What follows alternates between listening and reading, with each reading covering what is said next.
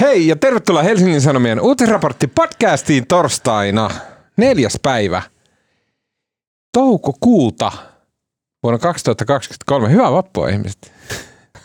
Hyvää vappua. Hyvää vappua. Mun nimi on Tuomas Peltomäki ja kanssani täällä Helsingin Sanomien podcast-studiossa Helsingissä. NATO-maassa nimeltä Suomi, Finland ovat Helsingin Sanomien ähm, tutkiva juttujen tuottaja. Miten sä sanoit? Tutki vain. Niin, Tutki vain. ja Kiitos. Hei. koska äh, Salla Vuorikoski äh, ja koska Helsingin Sanomat silloin kun halutaan silleen painottaa sitä, miten arvokas instituutio tämä on, niin sanotaan, että Helsingin Sanomain. Mm. No niin, ja myös äh, tota, Salla vieressä istuu, tota, mä haluaisin jotenkin viitata näihin etas- etanaseerumin keskusteluihin, joita me käytiin ennen kuin painettiin rekkiä. Tota, etanaseerumin ystävä ää, Anni Keskiheikkilä, ää, ystävien kesken AKH, hei Anni. Hei! Ja o, Haluatko o, oon, kertoa etanaseerumista hyvin lyhyesti jotain? etanaseerumi on korealaista kosmetiikkaa. Se on siis oikeasti etana, etanan limaa, öö, ei, ei vegaanista, mutta tota, sitä mä laitan naamaani aamu ja illoin. Huh, Se, se, on, se on ihan supertuote. Suosittelen kaikille. Mä haistan tässä bisnesmahdollisuuden, että, että kotimainen etananlimatuotanto käyntiin välittömästi. Anni keulakuvaksi. Ja Sitten kun Helsingin Petteri. Orpo leikkaa koko ö, työttömiltä kaikki rahat, niin voi mennä metsään ja ruveta likistelemään etanoita business mielessä. Mutta engl- englanniksi tämäkin kuulostaa paremmalta. Snail Musin Essence. No, Business, Business Finlandilta saa varmasti rahoituksen tähän. aivan varmasti. Tämän viikon podcastissa keskustellaan Ukrainan presidentti Volodymyr Zelenskin yllätysvisiitistä pohjoisen pääkaupunkiin nimeltä Helsinki, jossa hän tapasi tasavallan presidentti Sauli Niinistön, Ruotsin pääministerin ja sitten liudan muita pohjoismaisia tärkeitä ihmisiä, pääministeriä ja presidenttejä. Miten päin ne meni? Islannissa oli presidentti ja Norjan pääministeri ja Tanskan pääministeri olivat paikalla. Eikö näin? Anni. Eikö se ollut Islanninkin pääministeri? Oli. Niinhän me tuossa ennen, sähän osasit Niinhän hänen me- nimensäkin, Niin. kun me sitä muisteltiin. Että... No niin. Muista maista pääministerit ja Okei. Suomesta presidentti. Okei, okay, juuri näin. Äh, ja tota, mm, mitä Zelenski teki täällä? Miksi tuli tämmöinen pikainen pyrähdys? Äh, tota, miten Suomi sillä suoriutui? Ja sitten ehkä vähän arvuutellaan, että minkälainen prosessi, prosessi tämä on ollut. Ja, ja tota, sitten keskustellaan siitä, että miksi äh, pääministeri Sanna Marin oli niin pienessä roolissa kuin oli. Ja myös keskustellaan hallitusneuvotteluista, jossa yllättäen jakavaksi tekijäksi ovat nousseet kaksi ilmastoasiantuntijaa, Petri Taalas ja uh, Markku Markku Ollikainen. Markku Ollikainen, uh, tota, jotka ovat molemmat maailmalla hyvin korkealla arvostettuja ilmastoasiantuntijoita ja 99,99 prosenttisesti kaikesta samaa mieltä. Mutta he ovat vähän eri mieltä jostain ja sen vuoksi toinen leimataan armotta kommunistiksi ja toinen fasistiksi. Tällä tavalla ää, tota, poliittinen keskustelu nykyään käydään. Tätä, ja vielä keskustellaan, mä oon taipuvainen liiotteluun, mutta mä sanon silti, että kenties Helsingin Sanomien kautta aikain parhaasta artikkelista nimeä, otsikolla Melko suurella varmuudella, joka käsitteli siis tota, suomalaisen oikeusjärjestelmän aivan liian sokeaa luottamusta asiantuntijoihin ja tota, varsin kyseenalaisiin tota, todistusmenetelmiin. Ja lopuksi vielä hyviä keskustelun aiheita pitkien epämukavien hiljaisuuksien varalta.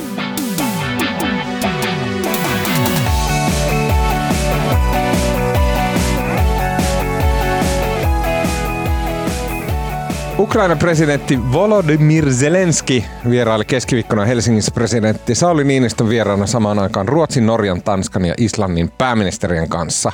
Niinistö sanoi iltapäivällä järjestetyssä tiedotustilaisuudessa presidentin linnassa, että tapaaminen järjestettiin Helsingissä Zelenskin toivomuksesta. Ähm, mi- mitä keskusteluja siellä käytiin, miksi Zelenski pyrähti äh, juuri Suomeen, mm, siitä siis Siitä on jonkun verran tietoja, mutta siitä on myös varmasti arvailuja. Varmasti keskeinen syy oli tämä NATO-aspekti, NATO-kysymykset. Sekä Suomi ehkä oli tämmöinen symboli, toivon symboli maana ja Venäjän naapurimaana, joka on päässyt NATOon hiljattain. Ja sitten äh, tota, Zelenski nimenomaan keskusteli äh, niin kuin länsiyhteyksistä ja NATOn mahdollisesta turvatakuista. Ja näihin hän halusi Pohjoismaista äh, tukea.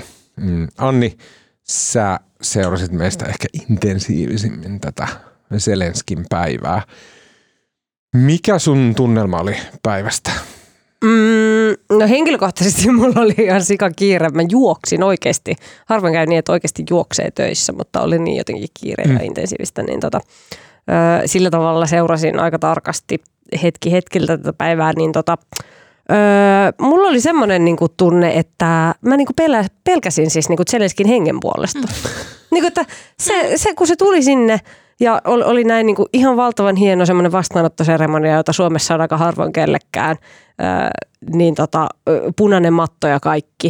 Niin siinä ihan vaan niinku ihmisten edessä. Oli siellä toki niinku turvatoimet ja jotain niinku tarkkaa ampujia varmastikin katoilla ynnä muuta. Mutta niinku, siinä hän vaan niinku oli ja sillä niinku jotenkin, mä, mä olin kauhean peloissani, että nyt sille käy jotain. Mulla oli sama fiilis, kun mä katsoin sitä livenä äh, ru- ruudun ääreltä. Siis mä mietin jopa, kun mulla oli hieman ehkä väljempi työpäivä eilen, niin mä mietin, että mulla olisi ollut aikaa just sen verran, että mä olisin voinut mennä sinne. Nitistää Sinne- Zelenski. Hyvä. vai, vai mitä se meni? Siis, siis katsomaan livenä, todistamaan historiallista hetkeä niin, että voin sitten sanoa lapsen lapsille, että äitikin oli siellä kun näin, tai iso äiti. mutta, tota, mutta mä sitten huomasin tästä lähetyksestä, että oli ihan hyvä ratkaisu jäädä sanomataloon, koska eihän sieltä olisi mitään nähnyt, koska porukka oli aika kauas rajattu sinne kauppatorin niin kuin toiselle laidalle, että, että sieltä olisi jonkun, jonkun ihmishahmon ehkä hahmottanut. Mutta mulla oli toi sama fiilis, kun mä katsoin sitä, että voi kun nyt ei sattuisi mitään. Mm. Ja, ja vähän se oikeastaan jatkui sen koko päivän ajan, koska mm. niin kun, kyllähän niin kun, musta se oli outoa, että me tiedettiin aika tarkasti, missä Zelenski on monen monen tunnin ajan. Niin kun, että, mm. että kun hän oli siellä presidentin linnassa ja tiedettiin niin kun jo etukäteen, että hän pitää illallakin vielä tiedotustilaisuuden mm. ja tällaisen. Että kuitenkin kun häntä niin kun varmasti on haluttu ja halutaan varjella ja ei kauheasti kerrota, mihin hän on menossa niin kuin etukäteen ja näin. Niin mä olin ihan sillä helpottunut illalla, kun hän lähti pois, niin kun, että huh, no ei Suomessa ainakaan hänelle mm. käynyt mitään. Mutta siis mä että teidän niin motivaatio tässä pelossa ei ole sille mikään epäilys siitä, että meillä olisi jotain niin kuin varsinaisesti syytä ajatella, että nimenomaan Ei. Suomessa Ei, ei, se on mutta semmoinen niin kuin, jos täällä nyt olisi joku... oman tiimin jännittäminen, että pärjätään hän mennyt hyvin ja eihän me kämmätä. No siis tietenkin, Niin. niin. tietenkin rationaalisesti, kun ajattelee sitä, että Suomi on tuore NATO-maa ja, ja Zelenski, totta kai Venäjä varmasti oli kärryillä siitä, että Zelenski tänne tulee, kun siitä nyt olivat kärryillä varmaan aika monet muutkin ihmiset, mutta, mutta tota, on selvää, että, että sellainen eskalaatio, että tultaisiin tänne ja tehtäisiin jotain, jotain tai yritettäisiin tehdä, niin se ei varmaan ole, ole niin kuin silleen kauhean rationaalinen se pelko, mutta varmaan kyllähän hän, siis joo, kiistatta hän on koko ajan, ihan Kyllä. NATO-maiden rajojen sisäpuolella, että ei niin Ai niin, että laittaisi- sor, sorruin niin kuin ajattelemaan, että Venäjällä on joku kaava, jota se noudattaa ja se ei, se ei ylitä rajoja. Se on ihan totta tietysti. Mutta, Niin, mutta niin kuin, et, et, et mun mielestä se oli enemmän semmoinen inhimillinen, että siinä hän on Niin, niin. Haavoittuvaisena ihmisenä. Niin, ja niin, myös niin semmoinen kuin mekin. myötähäpeän pelko, että ei vittu, että jos se nyt täällä sitten joku päästää sen päiviltä, niin sitten niin kuin, mitä ne meistä ajattelee. No vähän sekin. Just se. Mä haluaisin ajatella, että se oli enemmän, enemmän aidosti Zelenskin Joo, joo, hengen totta kai, puolesta kai. oliko, se muuten, oliko se siellä lehdistötilaisuudessa muuten suomalaisten toimittajien ensimmäinen kysymys, että, että miksi, So you miksi olet Suomessa? Se oli Helsingin No, Sanomain oli. kysymys. Se oli Oli he, se he, no, mutta sehän, Oli. sehän, on siis, sehän on siis tärkeää tietää ja näin ja, ja oikein hyvä. Hyvin Miksi kysy- juuri Suomi? hyvin Mutta aika suomalaista, että miksi juuri Suomi. On varsinkin tietysti, kun tässä oli pohjalla näitä, näitä droni iskuja, oliko ne nyt Venäjä itse, itse laatimiin siellä Kremlissä, mutta tota, tietysti oli niinku uutisasioitakin. Mutta toki, jos nyt halutaan puolustaa, niin kyllähän meitä kiinnostaa myös se, että miksi hän tänne tuli. Mutta nämä vastaukset ehkä aika ilmeisiä, tuore NATO-jäsenyys ja Ukrainan NATO-pyrkimykset ja tarve pitää aseapua yllä. Mm. Sitähän, sitähän niin kuin Zelenski tällä hetkellä tai on siis tehnyt jo iän ajan sitä, että hän on niin kuin tavallaan PR-hahmo, joka kulkee maasta toiseen ja järjestää näitä kättelytilaisuuksia, maa, kansallislaulua kuunnellaan ja sitten että sehän on sellaista niin kuin tietynlaista propagandaa, totta kai. Totta kai. Mutta tietenkin ukrainalaisten kannalta, ukrainalaisten kannalta ja ehkä meidän kaikkien kannalta hyvin tarpeellista mm. propagandaa. Okei, okay, um, no jos puhutaan tästä propagandasta, puhutaan tästä, että miltä se näytti, mikä se viesti oli ja näin, niin mi- mitä te siitä olette mieltä? Oliko onnistunut valinta tulla Suomeen nimenomaan? Lähtikö siitä minkälainen viesti? Paitsi jos nyt kurkataan tavallaan niin kuin suomalaisen sielun ulkopuolelle, miltä se näytti? Ainakin meni läpi ulkomaisessa lehdistössä ihan hyvin. Ky- kyllä varmaan joo. joo. Ja siis niin kuin hän pääsi puhumaan niin kuin talvisodasta ja, ja just semmoisista niin kuin asioista, mitkä yhdistää Suomea ja Ukrainaa, niin voi olla, että niin kuin, en tiedä miten paljon Ukrainassa tällaisia ehditään seurata, mutta niin kuin, että voi Mm. olla, että niin kuin ukrainalaisillekin sisäisesti niin kuin sillä tavalla niin kuin maavalintana jotenkin mm. osuva. Kyllä, niin, kyllähän se aseavun jatkuminen ja turvaaminen tulevaisuuteen on, on Ukrainalle mm. elämän ja kuoleman kysymys, että, että tietenkin tämä puoli varmaan siinä, siinä hoituu. Mitäs ne nyt sitten varsinaisesti... Kun mä mietin sitä, että se, se on tosi hyvin onnistunut Ukrainalla se hivuttaminen Ukrainaa länsimaaksi. Ja nyt siis niin kuin mun mielestä voitaisiin ottaa Ukraina NATO ja EU ja Pohjoismaihin ja, ja siis Suomen osaksi saman tien. En niin kuin vastusta sitä millään tavalla, mutta koska mä muistan elävästi sen, silloin alkuperäisen Ukrainan kriisin 2014 äh, miehityksen yhteydessä, että miten niin kuin itäiseltä ja vieraalta ja semmoinen, että no se on siellä jossain Tatsikistanin vieressä, että niin kuin vittua kun mä ymmärrän tuommoisista maista mitään, niin jos se oli silloin joskus se lähtö ajatus ja tavallaan niin kuin ihan oikeutetusti, että Ukrainalla oli hyvin vähän tekemistä mitään semmoisen niin kuin EUn rikkaiden liberaalien länsimaiden kanssa läpeensä korruptoitunut maa ja bla bla bla ja näin. Ja sitten tästä Ukraina on siis paitsi sisäpoliittisesti niin kuin, äh, värivallankumouksilla ja sillä niin kuin oppositioliikehdinnällä siellä, sitten kommunikoimalla äh, oppositiosta siis niin kuin, tavallaan niin kuin tämä Ukrainan ehkä Kiovassa lähinnä oleva tämmöinen niin kuin valistunut urbaani eliitti on kommunikoinut sitä Ukrainan länsimielisyyttä tänne päin. Sitten tehtiin ne EU-sopimukset ja muut, mistä tämä koko paska lähti liikkeelle, tämä, tämä niin kuin Putinin aggressio. Ja sitten siihen näin, että nyt sitten Ukrainan presidentti kävelee tänne ja sitten tavallaan me kaikki ymmärretään aika hyvin, että miten saman tyylinen maa Ukraina sitten on kuin Suomi. Että joo, että niin, että tämä on vähän niin kuin talvisota ja niin kuin sama meininki ja niin kuin, että itse asiassa että me niin kuin ymmärretään toisemme aika hyvin. Niin ihan vaan mä ihailen sitä, että miten pitkän matkan silleen niin kuin jossain tämmöisessä niin kuin sielujen ja, ja, ja optiikan ja näkökulmien maailmassa Ukraina on kulkenut semmoista niin kuin rosvomaasta silleen niin kuin melkein suomeksi. Mä nyt vähän liioittelen, mm, mutta... Mä oikeastaan niin ostan ton. Mm. Joo, joo, kyllä toi kuulostaa ihan uskottavalta. Siis yksihän, mikä, mikä niin kuin näkyi siinä keskiviikon ö, niissä kaikissa tiedotustilaisuuksissa ja muissa, muissa, että miten taitavat Zelenski henkilökohtaisesti on niin kuin tämmöisessä esiintymisessä mm. ja, ja käyttää niin kuin huumoria mm. ö, hyväkseen. Ja että se, se oli... näyttelijä, se näkee, että se osaa. Niin, että siinä se tuli... Oli, niin, se oli kartalla siitä Suomen, Suomen tota Hornet-kohusta myös. Mm. Hän, hän heitti siitäkin jotain, että niin, pidä, se, pidämme teidän koneistanne. Niin, ja, siellä he. infoissa oli niinku yllättävän kevyt tunnelma mm. niinku hänen ansiostaan mun mielestä. Mm. Vaikka niinku meidän, meidän Saulikin on kunnostautunut tämmöisenä infoissa vitsin heittäjänä. Huumorimies. Mutta, huumorimiehenä. Mutta siinä oli tämä Hornet-keskustelukohta siis, mikä moni on varmasti nähnyt, että että Niinistö hyvin tarkasti niin kuin perusteli sen aika, aika jämäkästi, että miksi Suomi ei voi antaa Ukrainalle hornetteja. Että siinä on niin kuin monia syitä ja täytyy ensin odottaa, että saadaan F-35 ja sitten sen jälkeen ne ovat niin kuin käytännössä loppuun käytettyjä. Niin sitten Zelenski to- totesi tähän jotenkin, että, että mutta me pidämme teidän koneistanne mm. ihan vain tiedoksi. Ja mm. Mulle jäi epäselväksi, että oliko se niin kuin ihan totaali vitsiheittävää vai että yrittikö Zelenski siinä kuitenkin ilmasta, että kiinnostaa ne koneet. Mä... No, no kai se halusi tuo... Niin kuin, sekä että. Varmaan sekä että. Mä luulen, että hän, siis totta kai se halusi varmaan niin kuin myös sen sanoa. Että ettei kuulosta nyt siltä, että Ukraina jotenkin ei halua ottaa vastaan kaikkea apua, mitä niin, ne niin. tarvii. Ja sanoa, että, niin kuin, että, että, että, että kyllä me tykätään niin kuin, että teidän koneista. Ja sitten, ja sitten jotenkin he jatkoi vielä sitä vitsailua he, he, ja toimittajat nauroi ja, ja kaikki Sa- Saulikin nauroi ja- nauroi ja kaikki mm. nauroi. On se ihana. Niin, että mm. oli meillä hauskaa.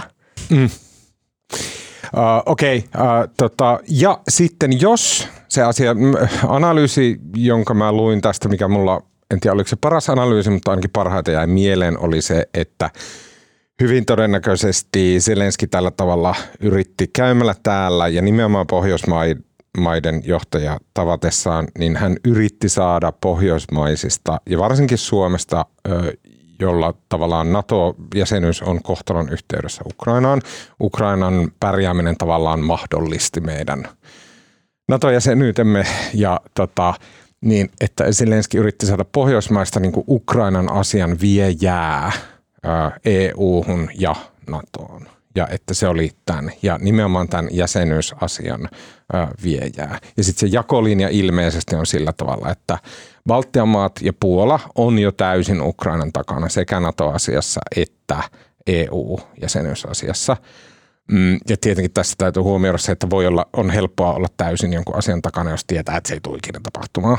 Näin, että siis voi olla tämmöisiä aspekteja siinä, mutta että jos NATO, anteeksi, Baltia ja Puola on jo tavallaan Ukrainan asian takana jäsenyysmielessä, ja sitten ää, tota, Saksa ja Ranska on ne, kenet pitää taivutella. Ja sitten Etelä-Eurooppaa ei kiinnosta paskan vertaa. Se ei vaan, niin kuin, se on liian jotenkin eri meiningit, niin sitten tavallaan, että siitä johtuen just Pohjoismaat on semmoiset, jotka voidaan tämmöisillä tempuilla niin kuin sitoa Ukraina-asialle ja varmaan sitä haetaan ja, ja siihen tähdätään. Mun mielestä tuommoinen ajatus kuulosti ihan järkevältä. Ja senhän Zelenski sanoi ihan suoraan, että, että se oli yksi tämän matkan tarkoitus, tämä NATO-jäsenyyden edistäminen. Just. Ja se, se on niin kiinnostavaa, että mitä tapahtuu, kun Natolla on kesällä Vilnassa huippukokous, jota, tota, jossa yksi, yksi aihe on se, että tulee kohta, siis yksi odotus, mikä siihen kohdistuu, on se, että tuleeko Ruotsista vihdoin NATO-jäsen jotenkin ennen sitä tai se, mitä siellä siitä sovitaan. Mutta toinen ö, kysymys on, on nimenomaan se, että tuleeko jonkunlaista niin kuin lausuntoa tästä ö, Ukrainan NATO-jäsenyydestä siellä huippukokouksessa. Ah, okei, okay. siis millä tavalla? Ö, no niin kuin jotain tällaista, Zelenski itsekin myönsi sen, että et, ei se niin kuin nyt sodan aikana niin ei ole niin kuin millään tavalla toden, niin kuin realistista, että Ukrainasta tulisi NATO-jäsen, mm. mutta että hän toivoisi jonkun tämmöisen että mikään ei estä tällaista tai poliittista niin kuin la- lausuntoa tai sellaista, niin kuin, jolla tuettaisiin sitä Ukrainan NATO-jäsenyyttä. Niin ja vähän, annet, vähän niin oli tämä siihen, EU-lähentymissopimus. Niin, ja että sanottaisiin jotain enemmän kuin se, mitä on tähän mennessä sanottu mm. siitä Ukrainan NATO-jäsenyyden mahdollisuudesta.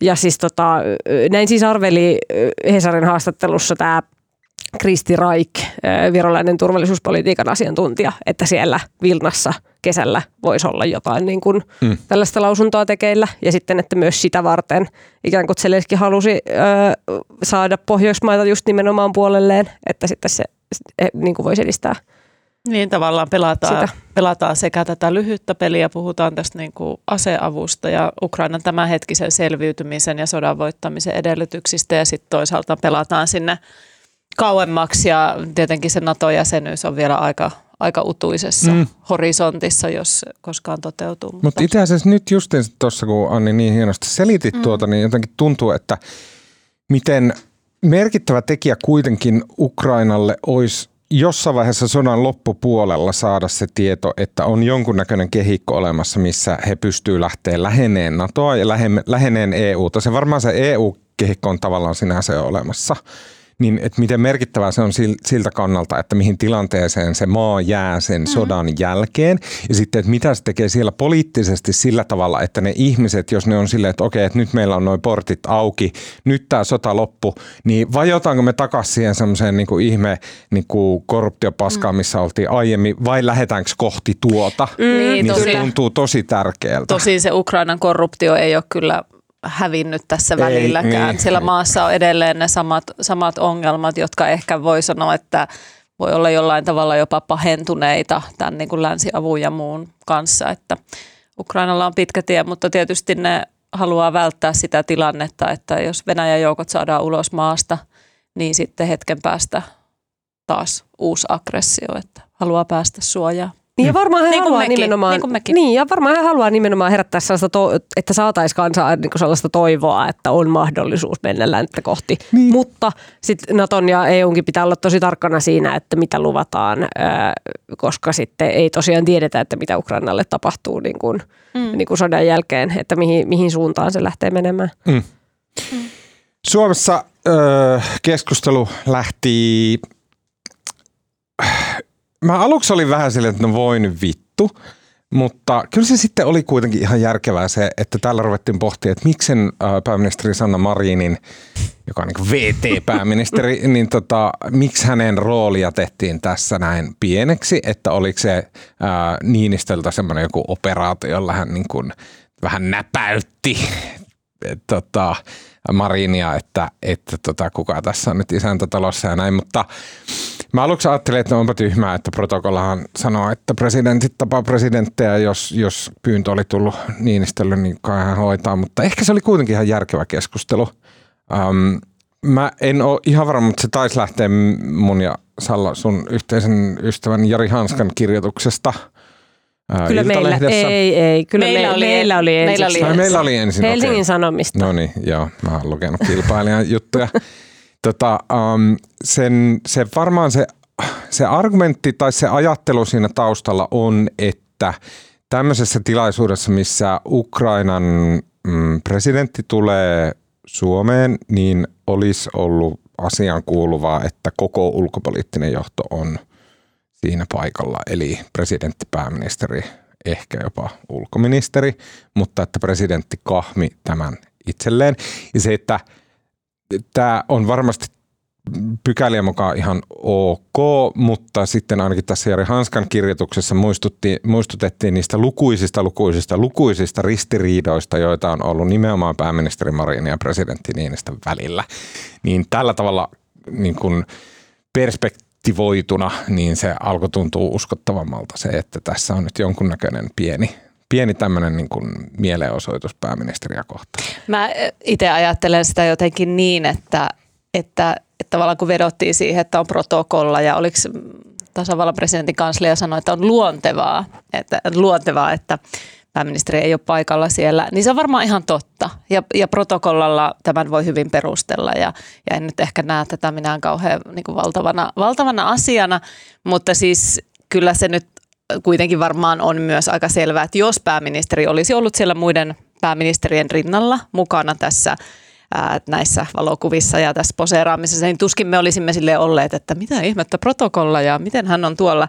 Että se olisi voinut ihan yhtä lailla olisi voinut sanoa, että on aivan luontevaa, että, että sehän aina niin kuin vähän miten, miten argumentoi, että samalla argumentilla voi perustella monenlaisia niin. ratkaisuja. Niin. Että jos, jos tätä pitäisi niin kuin arvioida, niin varmaan tässä – tässä on sellainen joku pieni viidenneksen siivu ollut näpäytystäkin, että ainakin sillä tavalla se ymmärtääkseni on siellä to, toisessa leirissä koettu. Niinistön sanavalintoja mukaille näpäytystäkin. Näpäytystäkin.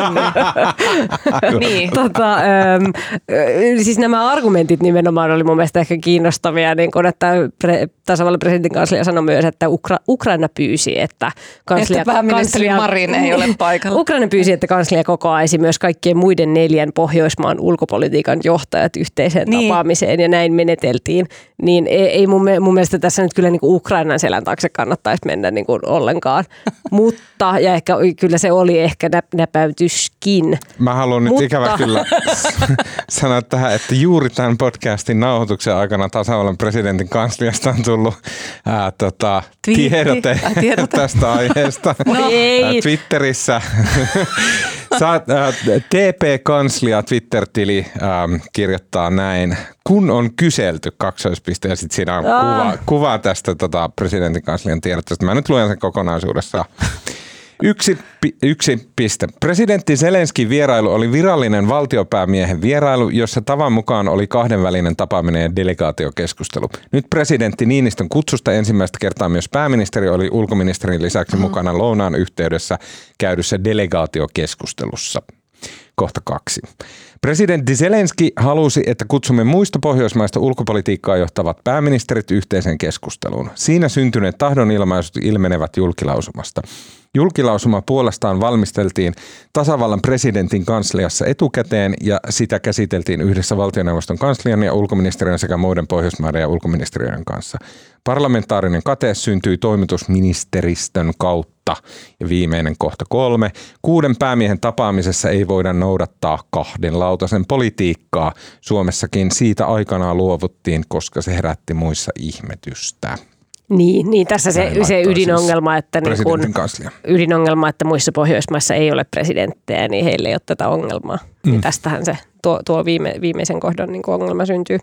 Tota, okei, no niin. No Mutta se kertoo tiety, mutta tämä nyt, tämä nyt tietysti kertoo siitä, että liikutaan sille her, herkillä vesillä, että mm. tämä, tämä kritiikki osuu, osuu ja ehkä se koetaan siellä sitten katteettomana, mutta kyllä mulla on se käsitys, että sitten siellä toisessa kulmassa, siellä pääministerin kulmassa on, on koettu tämä ainakin jonkin asteisena näpäytyksenäkin, mm. mutta, tota, mutta niin sanomaan. Mä, mä muistan, se, sanon sen, että kun tiedetään, että Marin olisi halunnut mukaan, niin tota, HSN tietojen mukaan näin, niin tuskin nyt niin Zelenski olisi sitä vastustanut, jos olisi sanottu, että, että, otetaan sen, että voiko Marinkin tulla.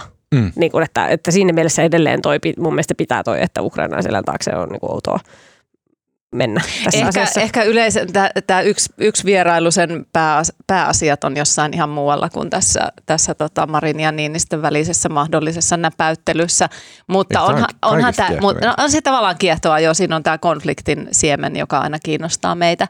Mutta tota, kyllä ehkä sille, jos yleisemmälle tasolle vetää, tota, niin kyllähän on ollut aivan selvää, että tässä Marin ja Niinisten yhteisön, yhteisen kauden aikana on jatkuvasti ollut tämmöinen jännite – jo siitä, että kenellä on se viimeinen sana ja kaapin paikka. Ja, ja, ja niin kuin mm. Marin on ehkä ollut pääministerinä vähän erilainen kuin edeltäjänsä, että hän, hän on niin kuin vetänyt sille tiu, tiukempaa linjaa. Ja sitten kun molemmat on tavallaan vähän tämmöisiä kansainvälisiä staroja ja, ja ehkä silleen myös Suomen, Suomen kansan – nyt lähtisi ihan niin, Keskuun... että Marinia laittaa samalle No joo, tossa. no mä tiedän, että sä et lähtisi, mutta siis tavallaan ihan Suomen kansankin keskuudessa, jos ei mennä sinne ulkomaillekaan, niin nämä kaksi poliitikkoa on mun mielestä poikkeuksellisia siinä mielessä, että he on vähän niin kuin kohonnut politiikan yläpuolelle. Heistä on tullut ää, tällaisia...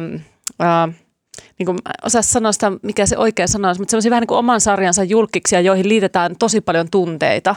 Mm. Et sen huomaa esimerkiksi tuolla sosiaalisen median keskusteluissa, että jos joku sanoo Marinista jotain ikävää tai jotain kaunista, niin valtava, valtava keskustelu lähtee ja kuka on kenenkin puolella ja, ja, ja sitten sama myös Niinistö osalta. Et mun mielestä on hyvin, hyvin kiinnostavaa, että kun nämä kaudet loppuu nyt melkein samoihin aikoihin, että molemmat – vallanpitäjät menee vaihtoon, että minkälainen dynamiikka syntyy seuraavien välille. Mm. Oletettavasti toinen heistä on Petteri Orpo ja tois, toisesta ei meillä on vielä niin kuin harmainta hajuakaan, kuka se on tai onko teillä, en tiedä. Mä haluan, koska ystävämme ja kollegamme Iltalehdestä Jari Hanska on erittäin tota, seikkaperäisesti kaivellut esille nämä ristiriida-aiheet. Mun mielestä ne on valaisevia, niin mä lyhyesti siteeraan tästä. Eli niitä on Niinistä ja Marinin välillä ollut tällaisia kuin, että mm, tota, Äh, oli tämä Hornet-kohu. Siinä Niinistö äh, naputti siitä, että asiasta ei oltu keskusteltu hänen kanssaan. Sitä ennen oli tota, mm, suurlähettiläspäivällä – Niinistö oli sanonut, että hän on huolestunut näistä EUn elvytyspaketista. No siitä puolestaan sitten Marin naputti, että no se kuuluu hänelle tämä asia. Sitten Marin on twiitannut Venäjän oppositiojohtaja Aleksi Navalnin vapauttamisesta. Siitä Niinistö oli taas naputtanut, että no mitä sä meet sitä niin kuin twiittailemaan. Sitten Marin on twiitannut. Oliko se muuten, il, että menee, mitä, miksi meet ilman lupaa vai? Niin, Joo, että niin, ei oltu yhdessä sovittu. Mm. Sitten Marin oli twiitannut myös Kiinan ihmisoikeusrikkomuksista. Tästäkin Niinistö oli sanonut, sanonut, että no ei, ei, ei tota, ole koordinoitu hänen kanssaan. Ja sitten oli tämä pääministerin tur- turvallisuuspoliittisen neuvos- neuvonantajan pestin perustaminen. Tästäkin Niinistö oli sanonut, että ei käypäinsä. Niin tavallaan kun näitä nyt luettelee Jari Hanska tässä ansiokkaasti, ja sitten oli koronanyrkki, jossa, mm. josta taas Marin oli ihan närkästynyt ja näin, niin kyllä se nyt vähän näyttää, että ei siellä ihan niin kuin kädestä pidellä toisiaan. Eikä se pelkästään siis niin kuin näytä, vaan kyllähän me toimittajat tiedetään sieltä kulisseista se, että näiden instituutioiden ja näiden henkilöiden välillä mm. on tämmöinen jatkuva, jatkuva, ehkä se jännite on oikea sana, mutta sellainen niin kuin kissahännän veto tästä vallankäytöstä. Mm.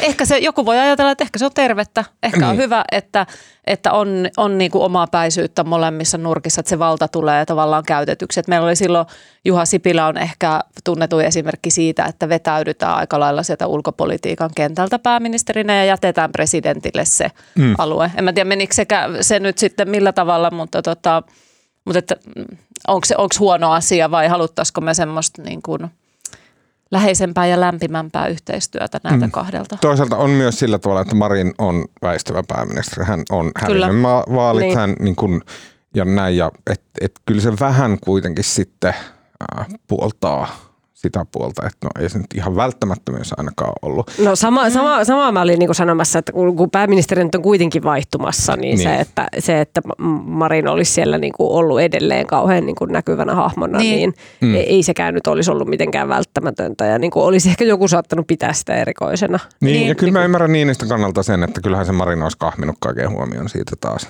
Niin, niin jos mä olisin Niinistö, niin en mä olisi mm. kutsunut ainakaan.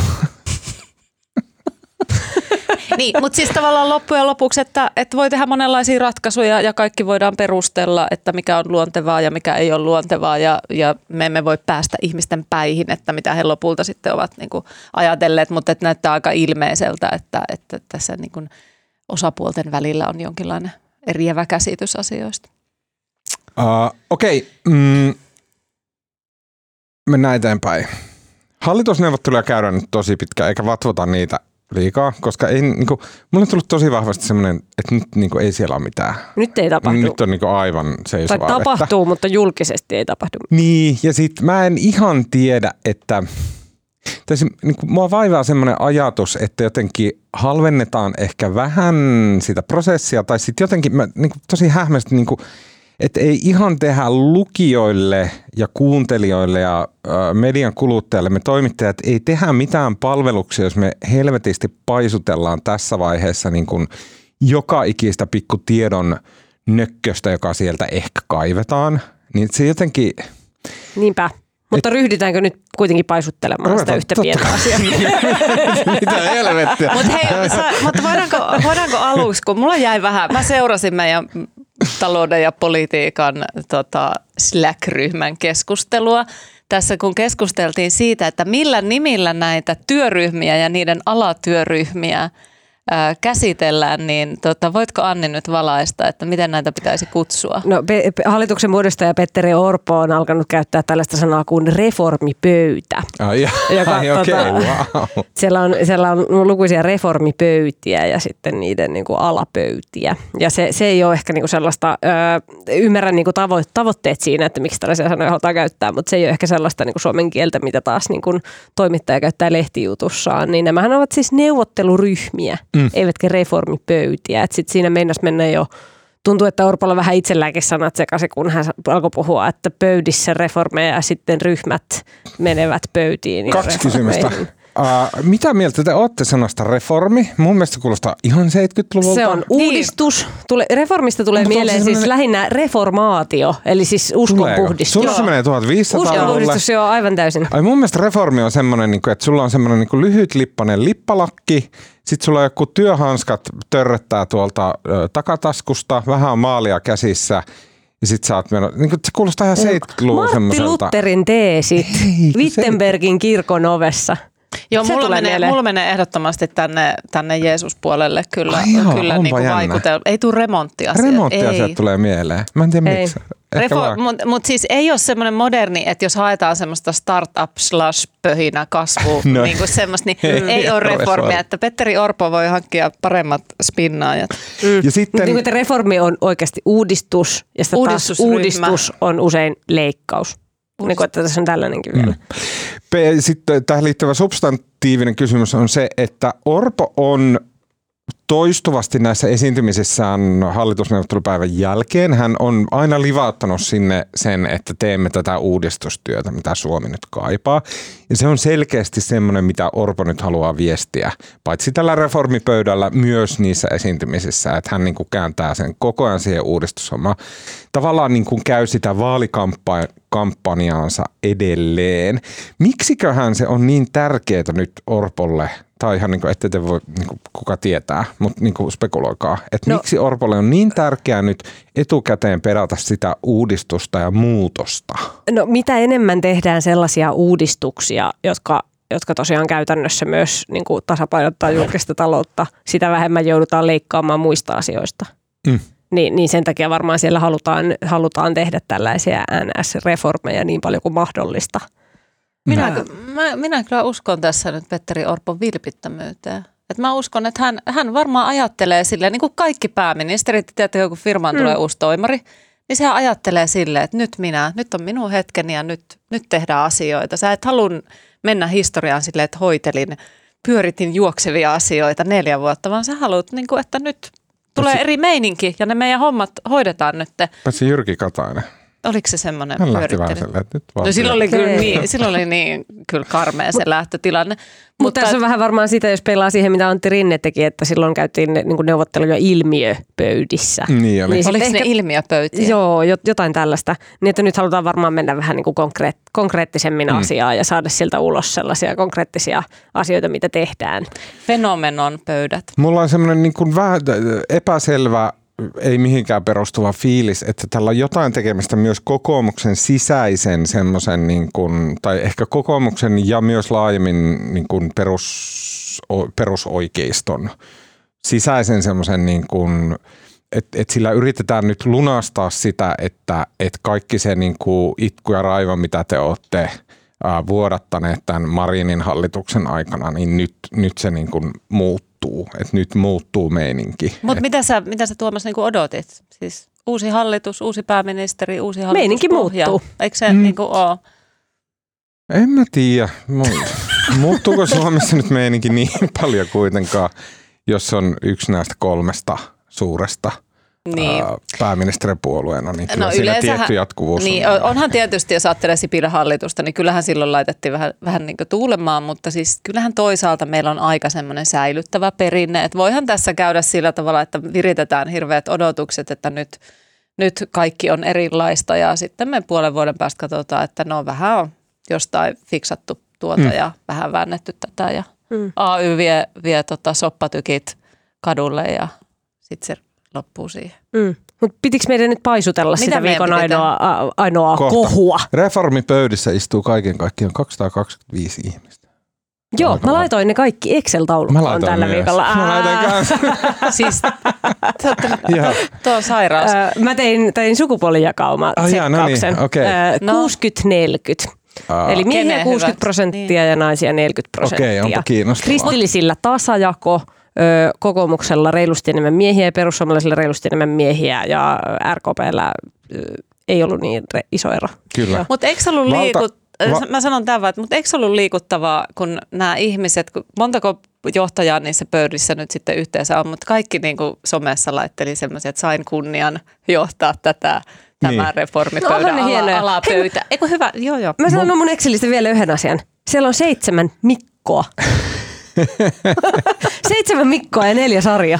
Uh, valtaosalla, mun mielestä näytti, että aika, ei valtaosalla, mutta isolla osalla näistä ihmisistä, heillä oli useampi pöytä, missä se, he istu ja useimmissa pöydissä istuvat Matti Putkonen perussuomalaisista, hän mm. istuu neljässä pöydässä.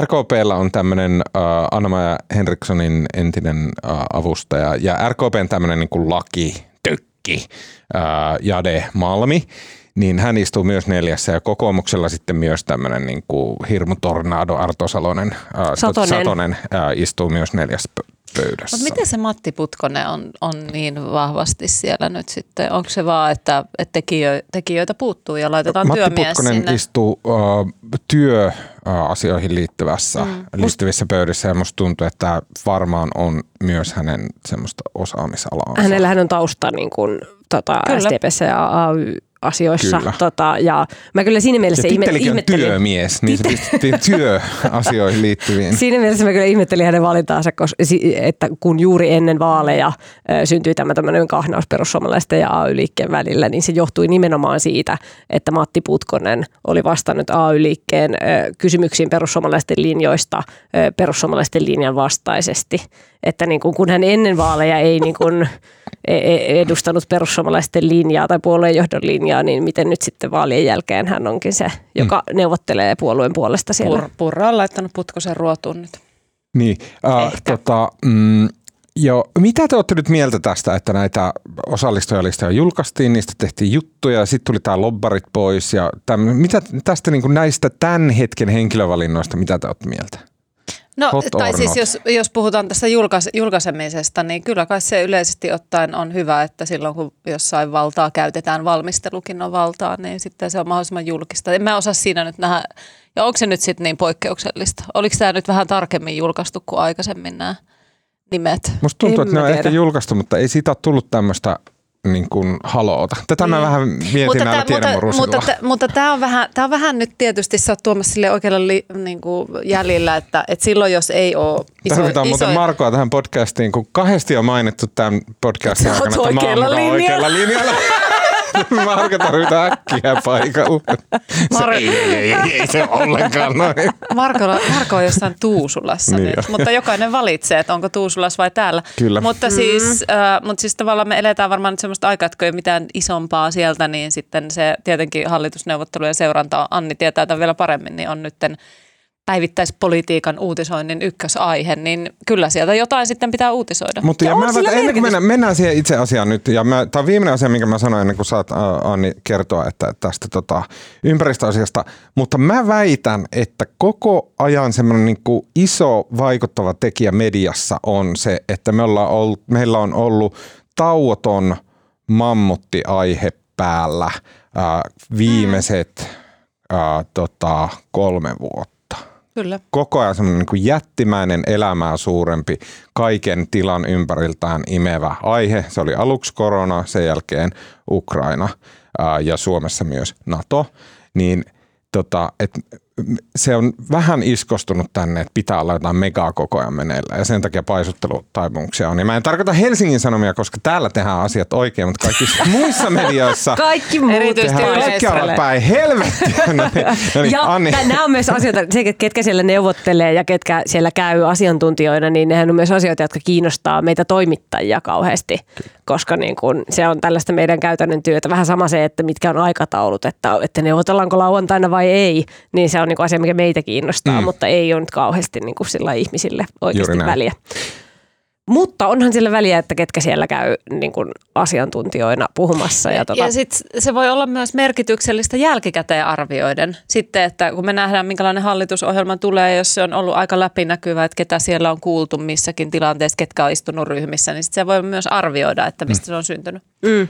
Niin, no se oli se asia, mistä tällä viikolla syntyi ehkä isoin tämmöinen niin kuin NS-kohu siitä, että ketä siellä kävi asiantuntijoina. Tiistaina heillä oli tällainen ö, aloitusseminaari, ö, jossa kaikki eduskuntaryhmät ja hallitusneuvottelijat istui siellä niin kuin, niin kuin ekana koulupäivänä riveissä ja tota, siinä oli tarkoituksena Orpon mukaan tämmöinen niin yhteisen tilannekuvan luominen. Ja siellä oli niin kuin esimerkiksi valtiovarainministeriö puhumassa julkisesta taloudesta ja, ja vanhus- ja lapsiasiavaltuutetut omista asioistaan ja Suomen Pankin Olli Rehn ja, ja kaikkea tällaisia. Ja sitten siellä joukossa oli myös Petteri Taalas, ö, jonka siis Orpo oli valinnut yhteisen tilannekuvan luojaksi ilmastopolitiikkaan. Ja tota, mm, Petteri Taalas on tämmöinen, niinku, hänestä on tänä keväänä mun kehittynyt politiikassa tällainen niinku, myyttinen hahmo, joka leijuu niinku, jotenkin sillä tavalla ilmassa koko, koko ajan, sillä, erityisesti tässä just ennen vaaleja. Siis, Koska kaikki ilmastotieteen professorit osaa levitoida. niin, niin, musta Tulee siinä mukana. hänen, hänen henki jotenkin sillä le, leijuu ilmassa. Ja tota, hän on siis maailman ilmatieteen järjestön VMOn pääsihteeri ja ollut sitä vuodesta 2016 lähtien ja ollut niin kuin tosi paljon esillä mediassa kertomassa vaikka näistä IPCCn ilmastoraportteista. Ja hän on niin kuin siis meteorologi ja tehnyt niin kuin oman väitöskirjansa Otsonikerroksesta ja ollut niin kuin siis aiemmin oli ilmatieteen laitoksen pääjohtaja tosi pitkän aikaa. Mm, ja tämmöisistä niin kuin ilmakehän kemiasta ja arktisten alueiden kysymyksistä ja kaikesta tällaisesta. Ja tota, politiikassa hän sitten niin nousi täksi myyttiseksi le- le- levitoivaksi hahmoksi ö, noin, kun noin viikkoa ennen eduskuntavaaleja ö, oli lauantai ja hän oli vieraana Ylen television ykkösaamussa oli niin kuin haastattelussa. Ja siitä seuraavalla viikolla niin e, oli niin kuin tätä aikaa, kun oli vielä paljon vaalitenttejä, viimeinen viikko ennen vaaleja, niin siinä niin kuin Hesarin puheenjohtaja nämä ilmastoasiat suorastaan niin kuin kiertyi Petteri Taalaksen ympärille se koko keskustelu. Et sieltä voi, niin kuin ihmiset voi muistaa, että siellä niin kuin, ö, suorastaan suitsuttavaa palautetta niin kuin antoi Annika Saarikko, Petteri Orpo, Riikka Purra. Mm. ja tota, Maria Ohisalo sanoi sitten, että ei, ei ole samalla tavalla fani. ja tässä niin kuin tullaan siihen, että mi, miksi. Niin tota, Petteri Taalaksen niin kuin näkemykset on esimerkiksi sellaisia, että Suomessa on niin kuin painotettu liian vahvasti tätä hiilinieluja, mm. sitä kuinka paljon niin kuin metsät ja niin kuin maaperä sitoo hiiltä ilmasta. Että se on niin kuin suomalainen erikoisuus ja niin kuin tärkeämpää on se, että niin kuin vähennetään päästöjä, luovutaan niin kuin erityisesti fossiilienergiasta ja tota, HS-haastattelussa hän on niin kuin sanonut, että metsien kohdalla isoin asia globaalisti on se, että trooppisten metsien niin kuin hävittäminen lopetetaan. Mm. Niin kuin esimerkiksi Amazon kai ja tota, hän on niin kuin pohtinut, että sit jos vaikka hakkuita vähennetään Suomessa, niin, niin voiko se lisätä sitä niin kuin muualla maailmassa. Ja niin kuin tällaisia näkemyksiä ja, ja sitten tästä niin kuin kaikki ympäristö- ja ilmastotieteilijät ei ole niin kuin samaa mieltä näistä Kuulostaa asioista. fasistilta. Mä en tiedä, onko kukaan sanonut häntä fasistiksi. Nyt on. mutta mutta niin toiseen suuntaan on, on ollut niin näkemyksiä. Ja siis tota, tämä ei ole niin sinänsä mikään, Hesarissa oli tällä viikolla juttu, jossa kerrottiin tästä, niin kuin, että miten esimerkiksi Suomen luonnonsuojeluliitto kyseenalaistaa Taalaksen niin näkemyksiä ja sitä, että heidän mielestä se haittaa Suomen ilmastopolitiikkaa – mutta siis samanlaista, niin kuin melkein samanlaisella otsikolla on ollut niin kuin esimerkiksi Yle Juttu 2019, että suomalaisen ilmastokurun väitteet ihmetyttävät tutkijoita. Ja tota, tosiaan tämä niin kuin myyttinen hahmo teki sitten paluun tällä viikolla hallitusneuvotteluissa. Mm. Ja tota, kai tässä niin kuin se, mistä moni on, niin kuin, mitä moni on ajatellut, että vaihtoehtojakin olisi ollut. Että rinteen aikana siellä oli ilmastopaneelin puheenjohtaja Markku Ollikainen – ja tota, nyt häntä ei kutsuttu. Et, tai niin kuin, että, että, että, nyt on vähän niin kuin tämmöinen Petteri Orpon, Petteri Taalas ja sitten oli Antti Rinteen Ollikaisen Markku, niin kuin Antti Rinne tapasi silloin aikanaan monta kertaa viitata. Ollikaisen se, Markku. Niin se oli hauska, kun se oli A-studiossa ja vai missä milloinkin jossain Yle-ohjelmissa, niin aina vähän sivulauseessa, että kun tuossa Ollikaisen Markun kanssa jutteli ja sitten jossain vaiheessa toimittaja, toimittaja teki juttuja, että kuka on tämä mystinen Markku Ollikainen. Se oli Antti Rinteen suosikki. Mm. Niin, niin. Tai ainakin Antti Rinne sai häneltä tarvitsemiaan tietoja.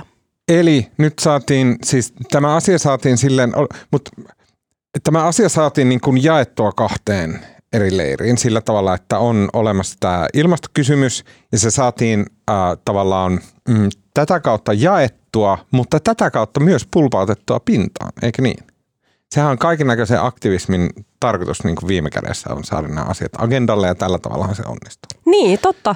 Ja siis niin kuin positiivisena voi kai niin kuin pitää sitä, että niin kuin, öö, tämä niin kuin sillä tavalla kertoo ilmastokeskustelun kehittymisestä, että niin kuin se ikään kuin jota ympäristöihmiset ja tämmöiset niin kuin pitää väärässä olijana, niin se ei ole mikään niin kuin ilmasto, ilmastonmuutoksen kieltäjä, vaan siis ilmastodenialisti, vaan siis hän on niin kuin todella, todella pätevä niin kuin tota ilmastotieteilijä ja, ja juuri nimenomaan se, joka puhuu siitä, että että kuinka, kuinka kamalaa sitten on, kun, kun ilmasto muuttuu tässä koko ajan. Pystytkö ja, niin kuin... yhtään avaan sitä, kun äh, mulle ei aukea se hiilinielu jotenkin. Siihen liittyy semmoinen kuin ihmepalo niin kuin osalla ihmisistä, että se on jotenkin, ja niin kuin Ohisalo ja vihreät on selkeästi sitä mieltä, että se jotenkin niin kuin hiilinielut on maailman tärkein asia.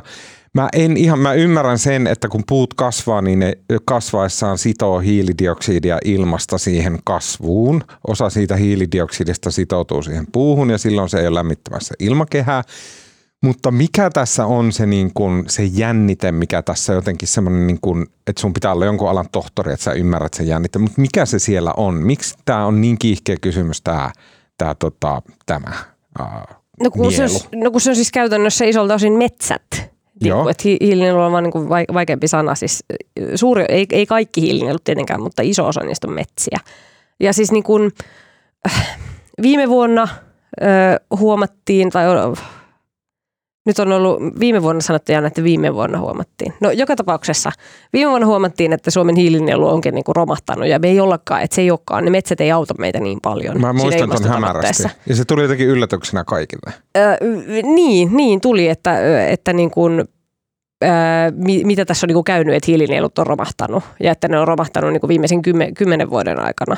Okei. Öm, ja sitten... Se- Ja, ja sä, sä et välttämättä tiedä tätä, sori mä niin kysyn, mutta siis oliko tämä semmoinen, että se niin kuin, tehtiin joku tilastoinnin uudistus tai sitten tarkistettiin, onko joku kymmenen vuoden välein tehtävä, niin kuin, että joku käy poimia tai sieniä, nuohkii niitä ja silleen.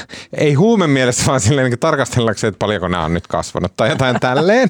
niin kuin, että, että se tulee jostain, mikä tarkastellaan määräajoin ja sitten huomataan, että Aa, okei, meidän ennustukset oli väärässä ja nämä jäikin pienemmäksi.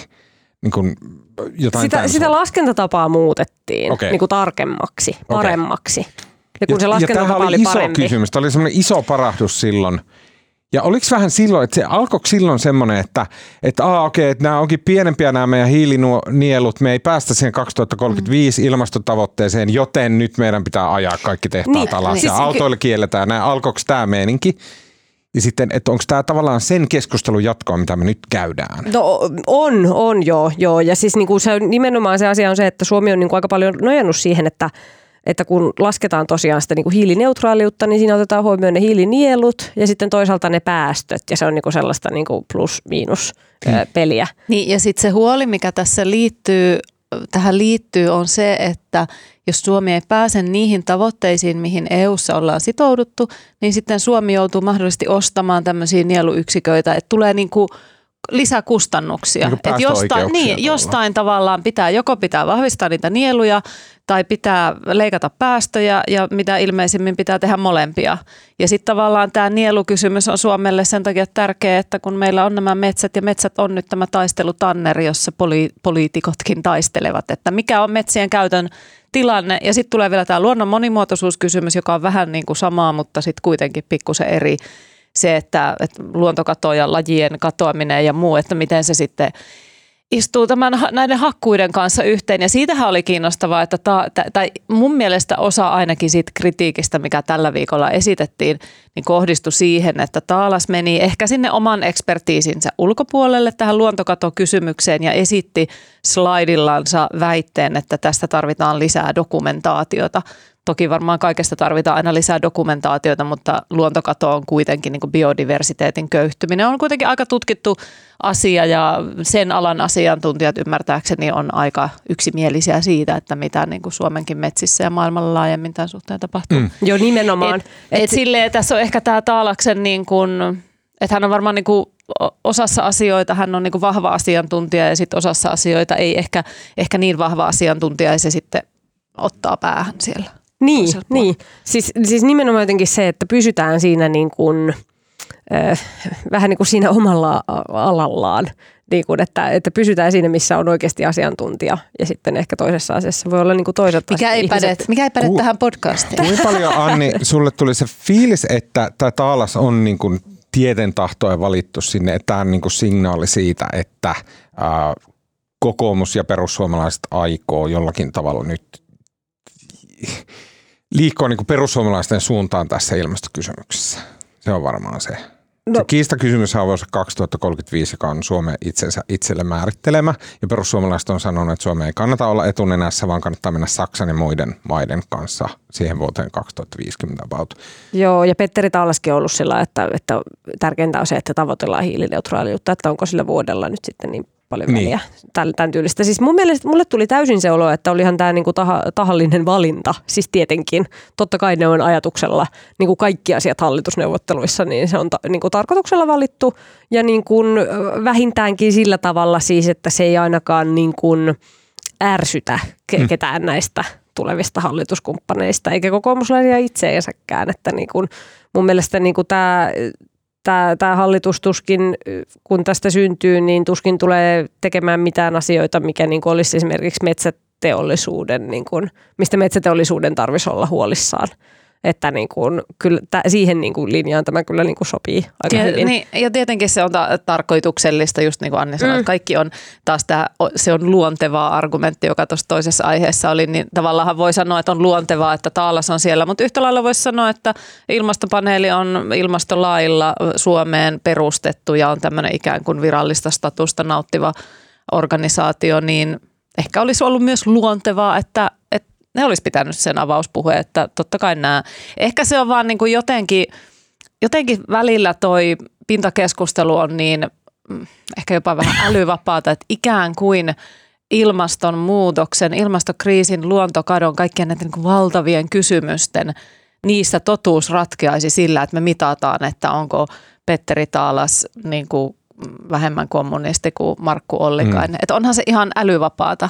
Niin, Ajatuksena. Siis Riikka, Riikka Purran Purra. twiitti, jossa hän rinnasti tai sanoi, että Ollikainen Entinen, entinen kommunisti. Hän sanoi, että, että energia- ja ilmastopolitiikassa kannattaa kuunnella monipuolisesti tieteen asiantuntijoita, ei vain ilmastoasiantuntijoiksi kääntyneitä entisiä kommunisteja. Ja sitten Laura Hu- Huhtasaari veti tämän vielä jotenkin vähän pidemmälle ja puhui, Yllätys. puhui stalinismista.